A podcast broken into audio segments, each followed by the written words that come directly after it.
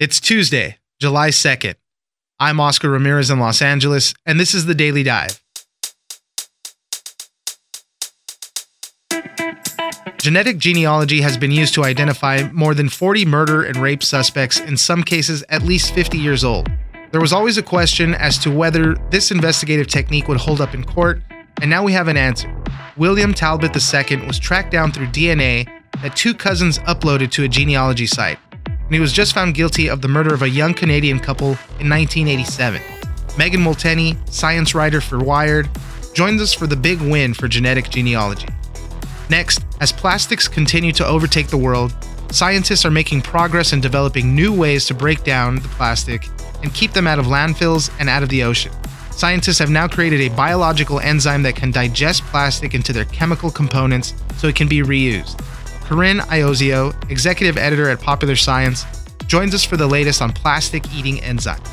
Finally, it's almost the 4th of July, and with that comes fireworks.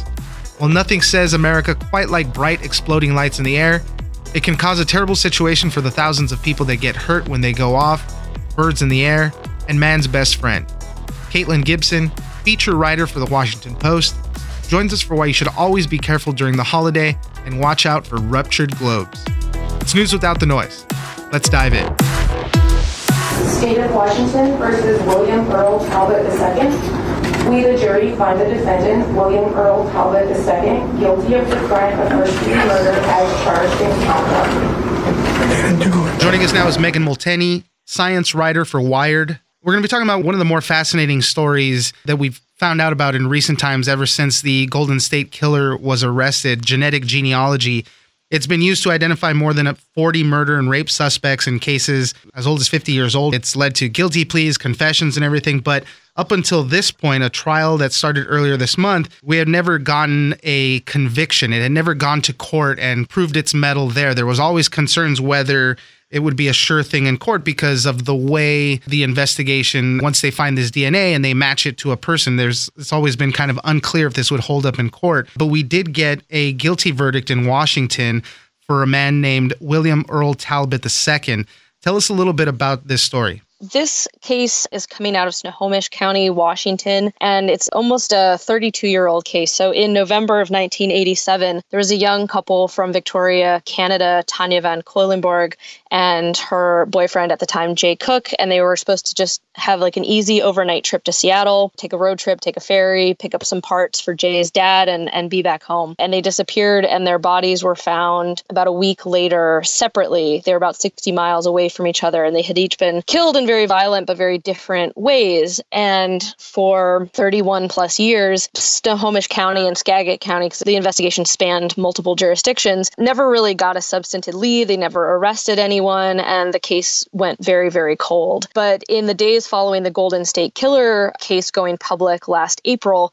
the detective on the case in Snohomish County, a guy named Jim Scharf, had actually been reached out to by this company called Parabon Nanolabs that the county had been working with to try to piece together a composite of what they thought the killer would look like in this double homicide case. They had been able to pull some DNA from the crime scene back in 1987. So this company Parabon already had it on file. And when it became obvious that they could then upload it to this public genealogy database called GEDmatch, Detective Scharf said, Yeah, let's go ahead and do it. And few days later, they gave him a name, and that was William Earl Talbot. So at that point, the police start trailing him, surveilling him. They pick up a cup that he drops out of his car. The DNA is a match to this person called Individual A, who they had been seeking for, for 31 years. And at that point, he was arrested. And so that was last May. And his trial started earlier this month in Everett, Washington. And everyone thought this was going to be a case where genetic genealogy was going to really be on trial. We were going to hear from the genealogist just at Parabon Nanolabs and hear all about this. And, and actually, that didn't really wind up happening. Yeah, they didn't dispute the, it at all, really. No, it was actually pretty surprising to those of us who were there. So this actually kind of happened before trial started in pretrial motions, where Talbot's defense attorneys decided they were just going to treat genetic genealogy like any other tip, just like if you called it in on a hotline. They didn't go after it in court. They reached an agreement that Detective Scharf would be the one to describe what happened and to not belabor the point. And so it didn't really get the kind of scrutiny that people had been expecting expecting. And I think what this basically, you know, the people, law experts who I talked to after the verdict came down on Friday said is this basically tells us that we didn't know whether juries were going to be skeptical of this kind of evidence or if they think genetic genealogy was going to be kind of a problematic investigative tool for identifying suspects. And, and now we know that you can convince a lay jury to convict someone found as a suspect through this this new technique.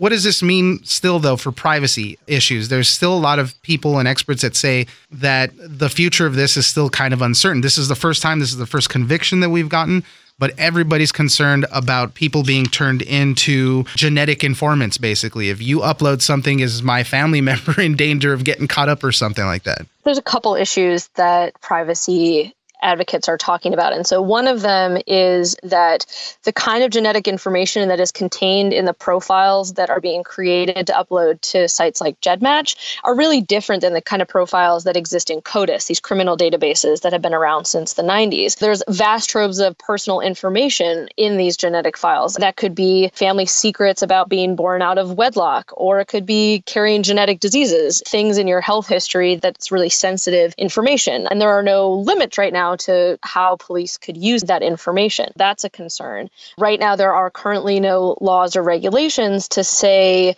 how serious a crime it has to be for police to investigate it and using this technique. And right now, the only limitations are these kinds of terms of services that these databases and companies use. But as we all know, terms and services change. And, and in fact, just during the time that Mr. Talbot was awaiting trial, GEDmatch changed their rules actually more than once because there have been cases where police wanted to use them for less violent crimes. And so it's kind of created this slippery slippery slippery slope effect. I mean, I think as was reported in the New York Times, in Texas, another GEDmatch search occurred after the police said they were looking for a sexual predator. But then when a genetic genealogist gave the police a name, they charged him with burglary instead. And so we're bumping up against a lot of these questions, and the debate is still going to rage on, even though the Talbot case gives prosecutors and police departments who've been rushing to use this technique some sense of security that they'll be able to use it to secure convictions. But there's kind of all these privacy debates that are in no way lessened by the outcome of the trial. Megan Molteni, science writer for Wired, thank you very much for joining us. Thanks for having me.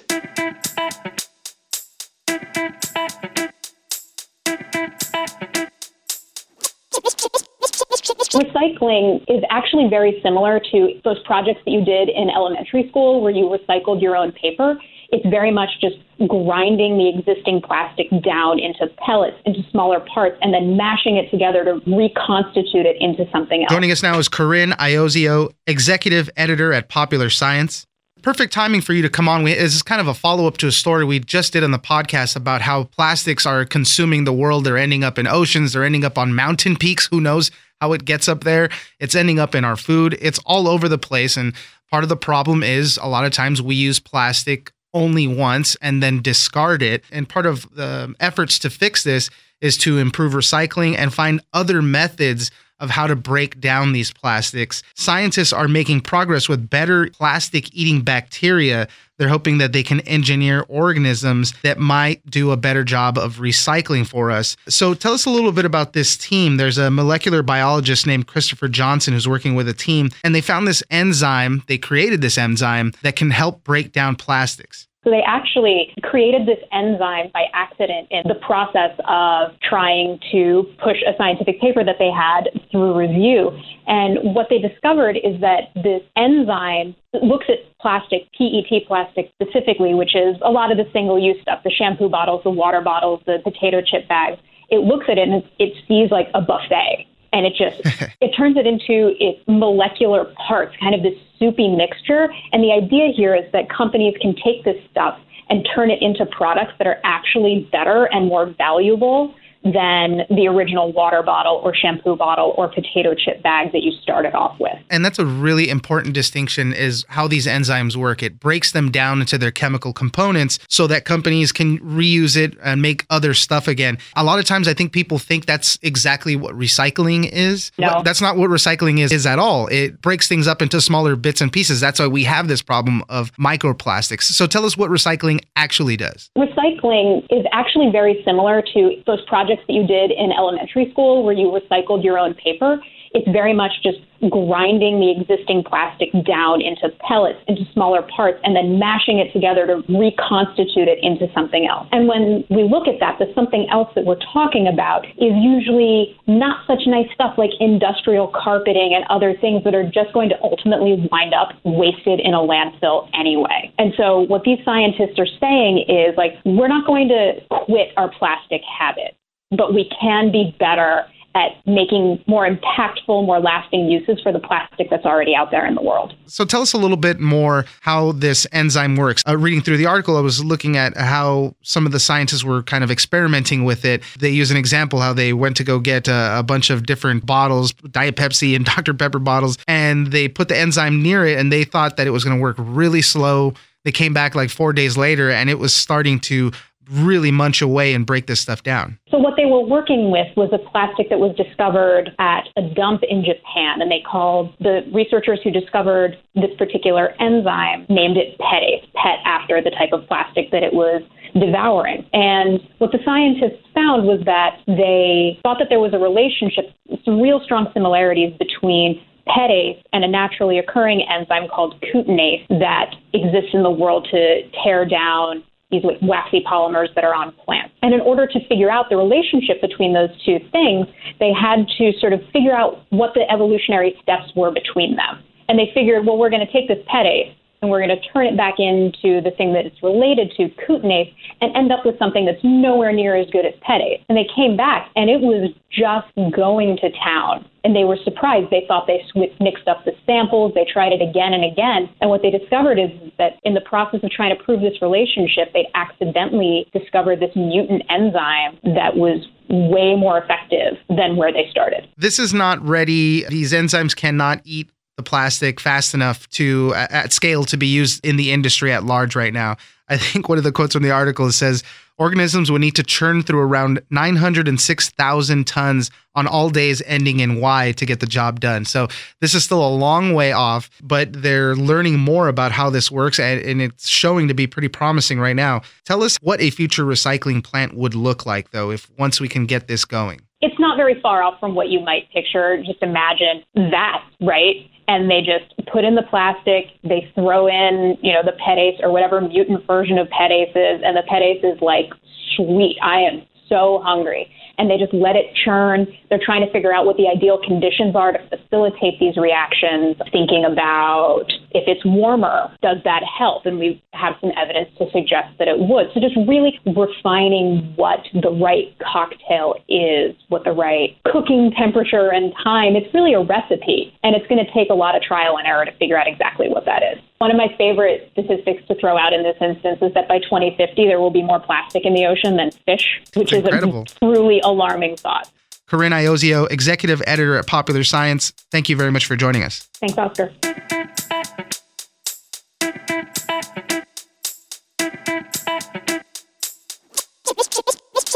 Everything from serious limb injuries, fingers blown off. He used a phrase that has haunted my dreams, which was ruptured globes, which was his way of describing what happens when you put your eye right up against a firework that hasn't gone off, oh looking to see why it hasn't detonated, and then it detonates. Joining us now is Caitlin Gibson, feature writer at the Washington Post. Fourth of July is just in a few days, and one thing that everybody looks forward to but then there's a lot of people that may not look forward to it is fireworks. It's just part of the fabric of the 4th of July. And when things go right, they can be kind of terrible. When things go wrong with these fireworks, they can be kind of terrible. You guys are doing a series of stories calling into question the supposed joys of summer. And I saw the article, it was great. I loved it. Let's talk about that. So tell us why fireworks aren't always the best. Well, there's a lot of reasons why folks don't love fireworks. First of all, if you're the parent of a small child, especially the ones that go off all neighborhood long, all summer long, those can be really tough if your kid's waking up. People who own dogs, dogs are notoriously terrified of fireworks. People get injured when they use them. This is, of course, the backyard variety versus the professional sort, but A lot of people don't know how to use them properly, so they wind up in emergency rooms, they start fires, they hurt birds. If you're a wildlife rescue person, you're often dealing with a lot of fallout and calls about scared rabbits and birds that have fallen out of nests. So, surprisingly, or maybe not so surprisingly, there's a lot of reasons why people might actually object to this beloved and time honored tradition. I mean, they look great. It's fun when they go off and you see all the colors in the in the sky, but really when you boil it down, they're explosions and these are in the hands of people that are drinking and having fun. Maybe not the best option Exactly. there. So, okay, let's talk about some of the injuries. I mean, and these are things all people know, but you know, it's kind of interesting to to get to the numbers and see what is actually happening. You spoke to a guy named Al Sacchetti. He's the chief of emergency medicine at Our Lady of Lourdes Medical Center in Camden, New Jersey.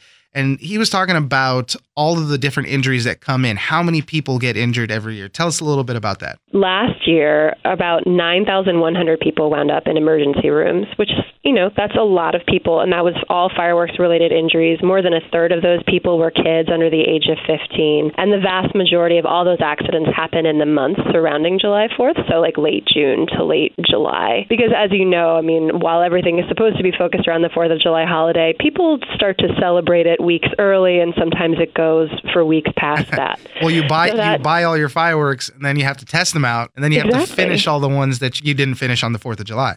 Exactly, you got to use them all. So he has seen pretty much everything in the 36 years that he has been, you know, an attending physician. He was telling me everything from serious limb injuries, fingers blown off. He used a phrase that has haunted my dreams, which was ruptured globes, which was his way of describing what happens when you put your eye right up against a firework that hasn't gone off, Oh looking to see why it hasn't detonated, and then it detonates. Oh no! So a pro tip is just never ever do that. One thing I learned reporting this uh, that I would love to emphasize is just yeah, if it doesn't light, just it's a goner. Don't try to light it again. Just let that one go. So a lot of people get hurt that way, trying to reignite something that didn't detonate properly the first time. Lots of injuries. He was saying, you know, just to face, torso, what we would ex- what you would expect for Every- people yeah. leaning forward over a firework. Yeah. I like the way he said it. You see a lot of injuries to the soft body parts, and those are the ones that you do not want to be injuring. Just a quick story of one Fourth of July. This is when I was a child. A neighbor had the big mortars. You know, uh, you put it in the big tube, it flies up, it makes a big explosion in the air. It got kicked over or something, and we saw that thing fly across the street into a neighbor's yard, and it actually blew up on one of the neighbor girl's legs. She had to be taken to the hospital. They came over. You know, obviously the police came. They were trying to nail him for it and everything. And, and, you know, this is just one of those things that could potentially happen. Oh, that's really horrifying. Right. Uh, okay. So uh, beyond that, I mean, uh, there's fires that get started by this. Tell us this case of the birds in 2010, because this is kind of interesting. Oh gosh, yeah. So the birds in 2010 in Beebe, Arkansas, there were a bunch of fireworks that went off for New Year's, ringing in the New Year, starting again before midnight. And so around, I believe it was like around 10 or 11 p.m. is when it started. Just carcasses, bird carcasses, started falling out of the dark sky. Like for the folks in this town, I think it must have felt completely apocalyptic. And some of the quotes at the time in the news reports were much to that effect. So the birds, especially around that time of year in the wintertime, they roost in massive numbers.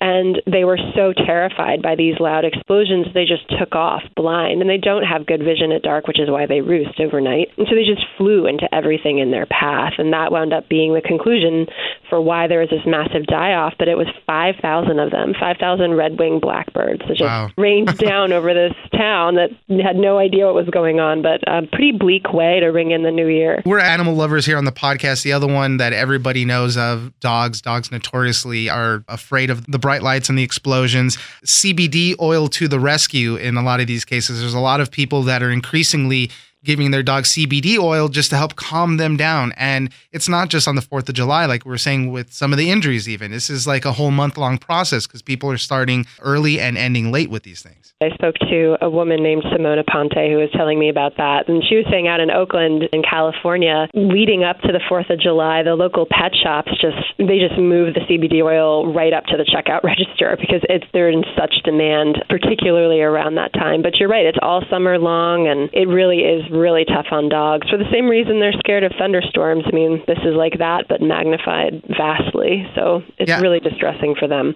So get the white noise machines cranking and don't aim them at anybody. And again, just don't light one. If it doesn't, if it doesn't light the first time, don't try to reignite it. Ruptured globes. Ruptured globes. Caitlin Gibson, feature writer at the Washington Post. Thank you very much for joining us. Thank you so much for having me.